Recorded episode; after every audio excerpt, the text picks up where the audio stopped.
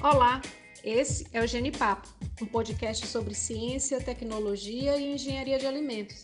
E eu sou Thaís, professora da Universidade Estadual de Feira de Santana, UFES, na Bahia. E no episódio de hoje vou bater um papo com Léo, estudante do curso de Engenharia de Alimentos, membro aqui da equipe Genipapo e natural da capital do forró. Não foi à toa que ele foi o escolhido para compor este roteiro. Como estamos no mês de junho, nos aproximando das festas de São João em nossa região, decidimos entrar no clima junino e inverter a ordem dos nossos roteiros.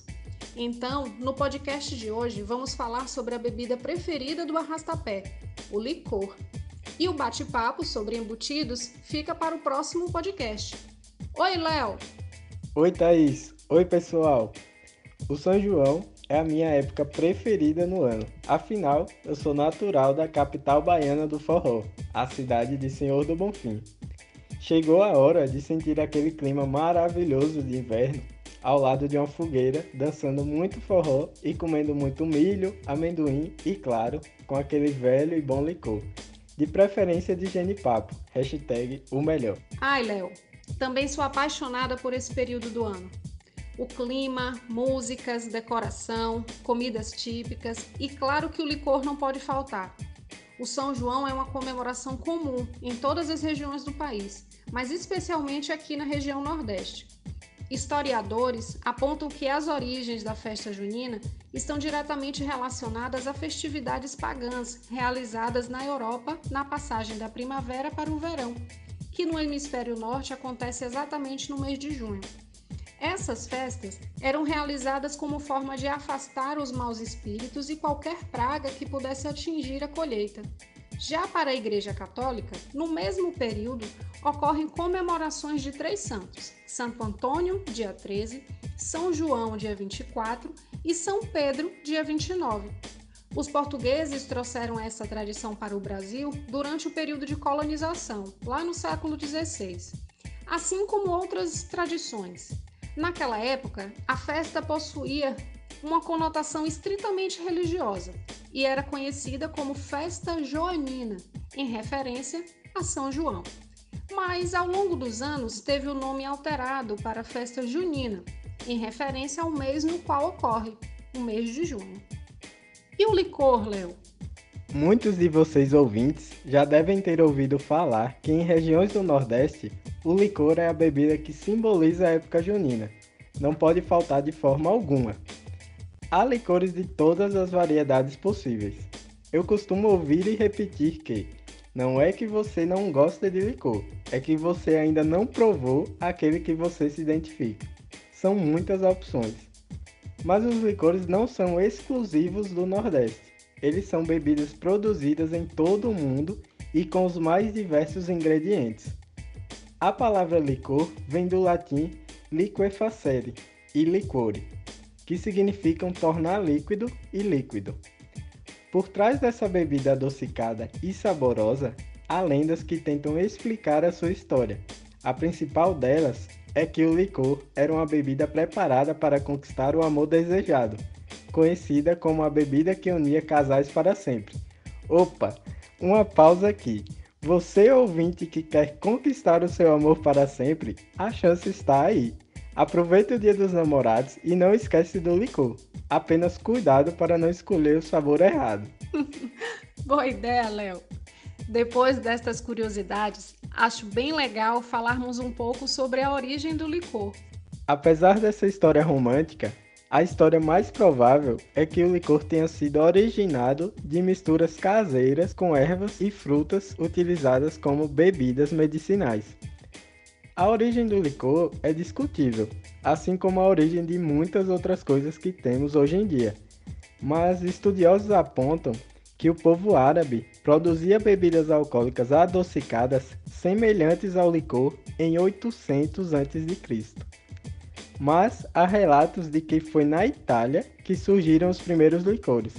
Bom, se foram os árabes, os italianos ou outro povo eu não sei, mas eu sei que eles acertaram em muito, porque pensem em uma bebida boa. Verdade, Léo. Ô bebida boa.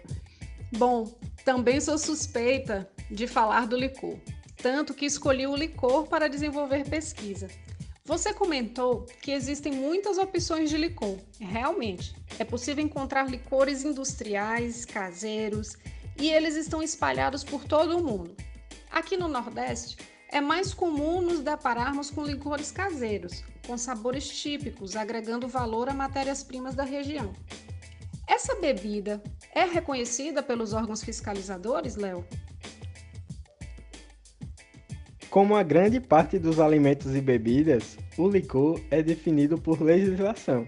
A Instrução Normativa número 55, de 31 de outubro de 2008, do MAPA, que é o Ministério da Agricultura, Pecuária e Abastecimento, trata sobre o regulamento técnico para a fixação dos padrões de identidade e qualidade para bebidas alcoólicas por mistura, sendo o licor uma dessas bebidas é o que nós da área chamamos de RTIQ, que é o Regulamento Técnico de Identidade e Qualidade do Produto. Ou seja, é uma legislação específica para cada tipo de produto que determina todas as características mínimas de qualidade que esse produto deve ter. Exatamente, Léo. Você falou sobre a instrução normativa do licor. Explica um pouco como ela define esse produto.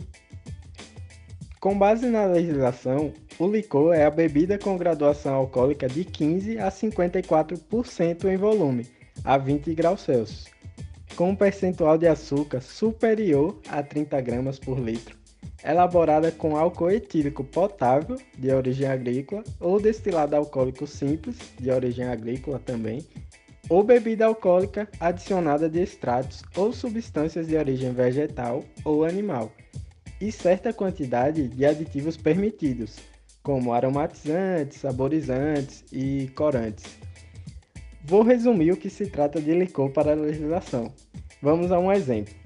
Um litro de licor de genipapo deve conter 150 ml a 540 ml de álcool e mais de 30 gramas de açúcar em sua composição. Além disso, ele deve ser elaborado com álcool etílico potável ou destilado alcoólico simples, de origem agrícola, ou bebida alcoólica. Por fim, ele é adicionado de um princípio aromático desejado que pode ser extraído de frutas, flores, folhas, cascas, raízes, sementes e até essências industriais, e ou substâncias animais, como ovo, leite e mel, e ou também aditivos permitidos e com quantidades permitidas, claro os quais conferem sabor, cor e o aroma. Além dos licores tradicionais, feitos exclusivamente com matéria-prima vegetal, como os tradicionais licores de genipapo, licor de passas e também licor de jabuticaba, tem feito muito sucesso os licores cremosos. Acredito que os ouvintes vão gostar de saber a diferença entre eles. Os licores tradicionais têm um teor alcoólico em torno de 25%, e são basicamente constituídos de três ingredientes: o álcool, xarope de sacarose e um princípio aromático desejado, normalmente extraído de uma fonte vegetal. Já os cremosos são emulsões que apresentam dosagem alcoólica mais leve, em torno de 17%, e são constituídos por bebida alcoólica e leite em pó integral ou creme, adicionados ainda de açúcar e flavorizantes. Além disso, é opcional de cada produtor utilizar aditivos como corantes, como conservantes, espessantes e emulsificantes. A produção dos licores cremosos ela aguça ainda mais a criatividade dos produtores. Encontramos nesse período junino licores de amendoim, milho verde, chocolate, mousse de maracujá e até licor cremoso de açaí e creme de leite é muita criatividade que acaba por atrair a curiosidade dos consumidores. Criatividade e paciência. Apesar de ser uma bebida considerada de fácil processamento quando comparada com outras, a depender do tipo de licor, a bebida pode levar meses para ficar pronta. Alguns produtores iniciam a produção dos licores um ano antes de sua comercialização. Você poderia explicar um pouco sobre esse processo? O licor tradicional é produzido por meio de um processo que nós chamamos de maceração de vegetais em álcool ou na destilação de macerados aromáticos com base de frutas. Ou seja, esses vegetais eles são adicionados e permanecem em descanso por um tempo indeterminado. Por conta disso, o tempo de preparo ele pode até ser longo. Vai seguir a mesma ideia dos vinhos: quanto mais velho, melhor o licor. Mas há exceções, claro, pois atualmente há uma grande variedade de sabores e tipos de licores. Mas não deixa de ser um processo simples e de fácil execução, e o produto final com extensa vida de prateleira, podendo ser comercializado em temperatura ambiente. O processamento envolve as seguintes etapas: o preparo da matéria-prima, a obtenção do extrato alcoólico, filtração, mistura, clarificação, envase e, por fim, o envelhecimento. Podem existir variações no processo de acordo com o tipo de licor que está sendo elaborado e as etapas adotadas para tanto. É importante destacar que durante a maceração, etapa onde é realizada a imersão ou mistura dos produtos com álcool a frio, os frutos, as ervas ou outra matéria-prima vegetal, eles são mantidos em contato prolongado com o álcool. Nesta etapa, além dos componentes que são responsáveis pelo aroma e cor dos licores, há também a transferência de compostos denominados bioativos, como é o caso dos compostos com ação antioxidante. Dentre os compostos com atividade antioxidante presentes nas frutas e também em outras matérias-primas vegetais, estão os compostos fenólicos. Bom, foi exatamente esta etapa de maceração que me fez pensar na possibilidade de pesquisar o licor. Assim como outros pesquisadores, busco entender um pouco sobre a composição desta bebida. Mas acredito que este é um tema que podemos falar em outro momento. Mas e os licores cremosos? O processo é igual ao licor tradicional? Será que é só misturar leite condensado e, e tá tudo pronto? Não, não. Ah, seria lindo se a química dos alimentos fosse tão simples assim, viu? No caso dos licores cremosos, há um cuidado a mais com o aspecto final. Como se trata de uma emoção, é comum encontrarmos garrafas com separação de fases, ou seja, uma garrafa contendo um produto com duas cores, uma parte mais clara e a outra parte mais escura que pode ocorrer tanto devido à baixa solubilidade da proteína do leite, que é a caseína, na fase rica em álcool, quanto devido ao baixo pH do produto, como por exemplo em licores que se utiliza fruta cítrica, como o maracujá. Por isso, alguns produtores optam por utilizar aditivos, como os espessantes e os emulsificantes, que nós já falamos, para contribuir com um aspecto mais homogêneo no produto final evitando esse defeito de qualidade.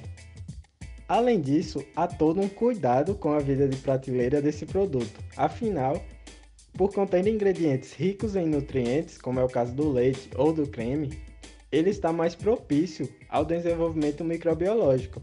Então, para prolongar a vida de prateleira, o uso de conservantes é essencial.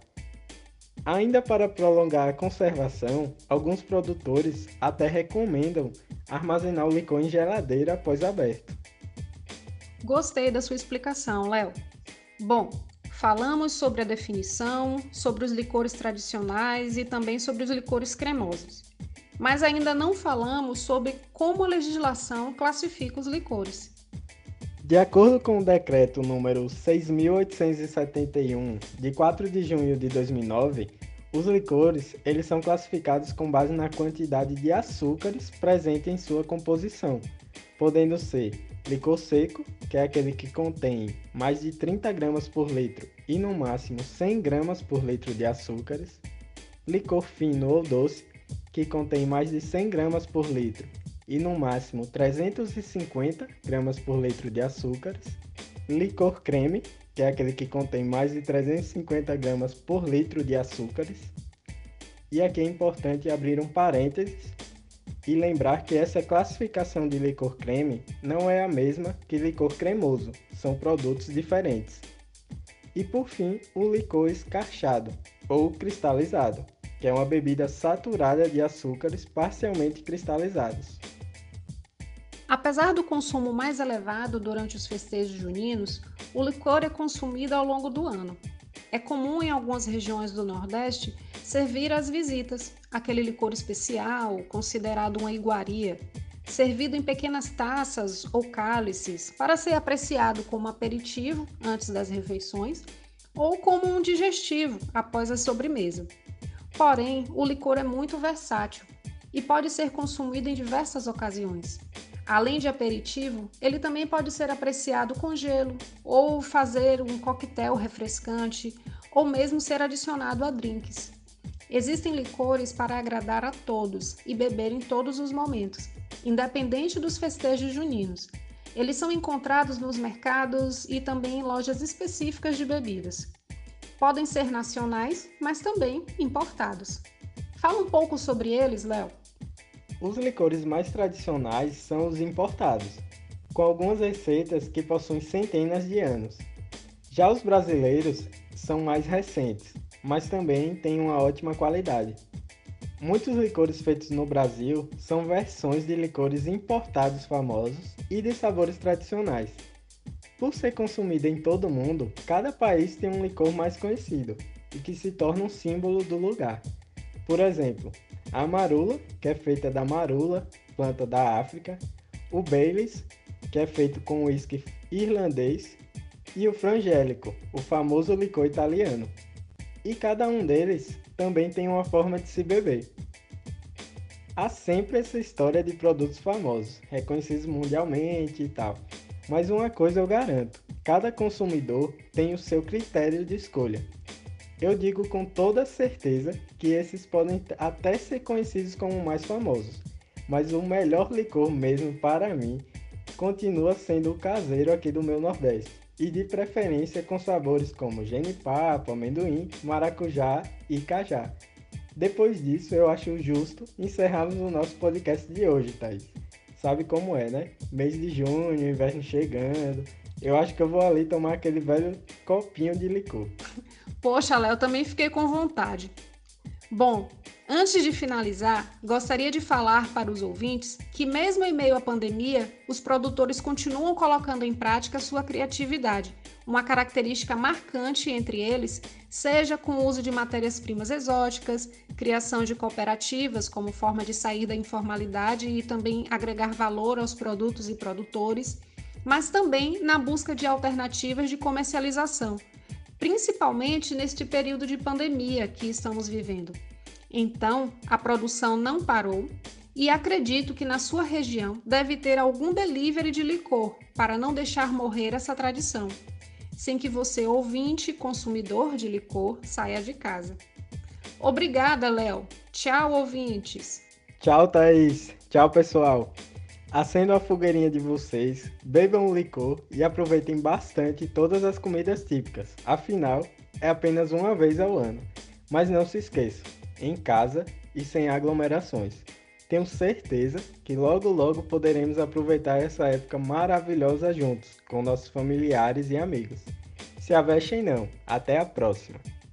Lembro que vocês poderão interagir com a gente nas redes sociais através do Instagram, arroba Genipapo Podcast, e do e-mail podcastgenipapo.gmail.com, enviando dúvidas, curiosidades, elogios e também críticas. Será uma alegria essa troca com vocês.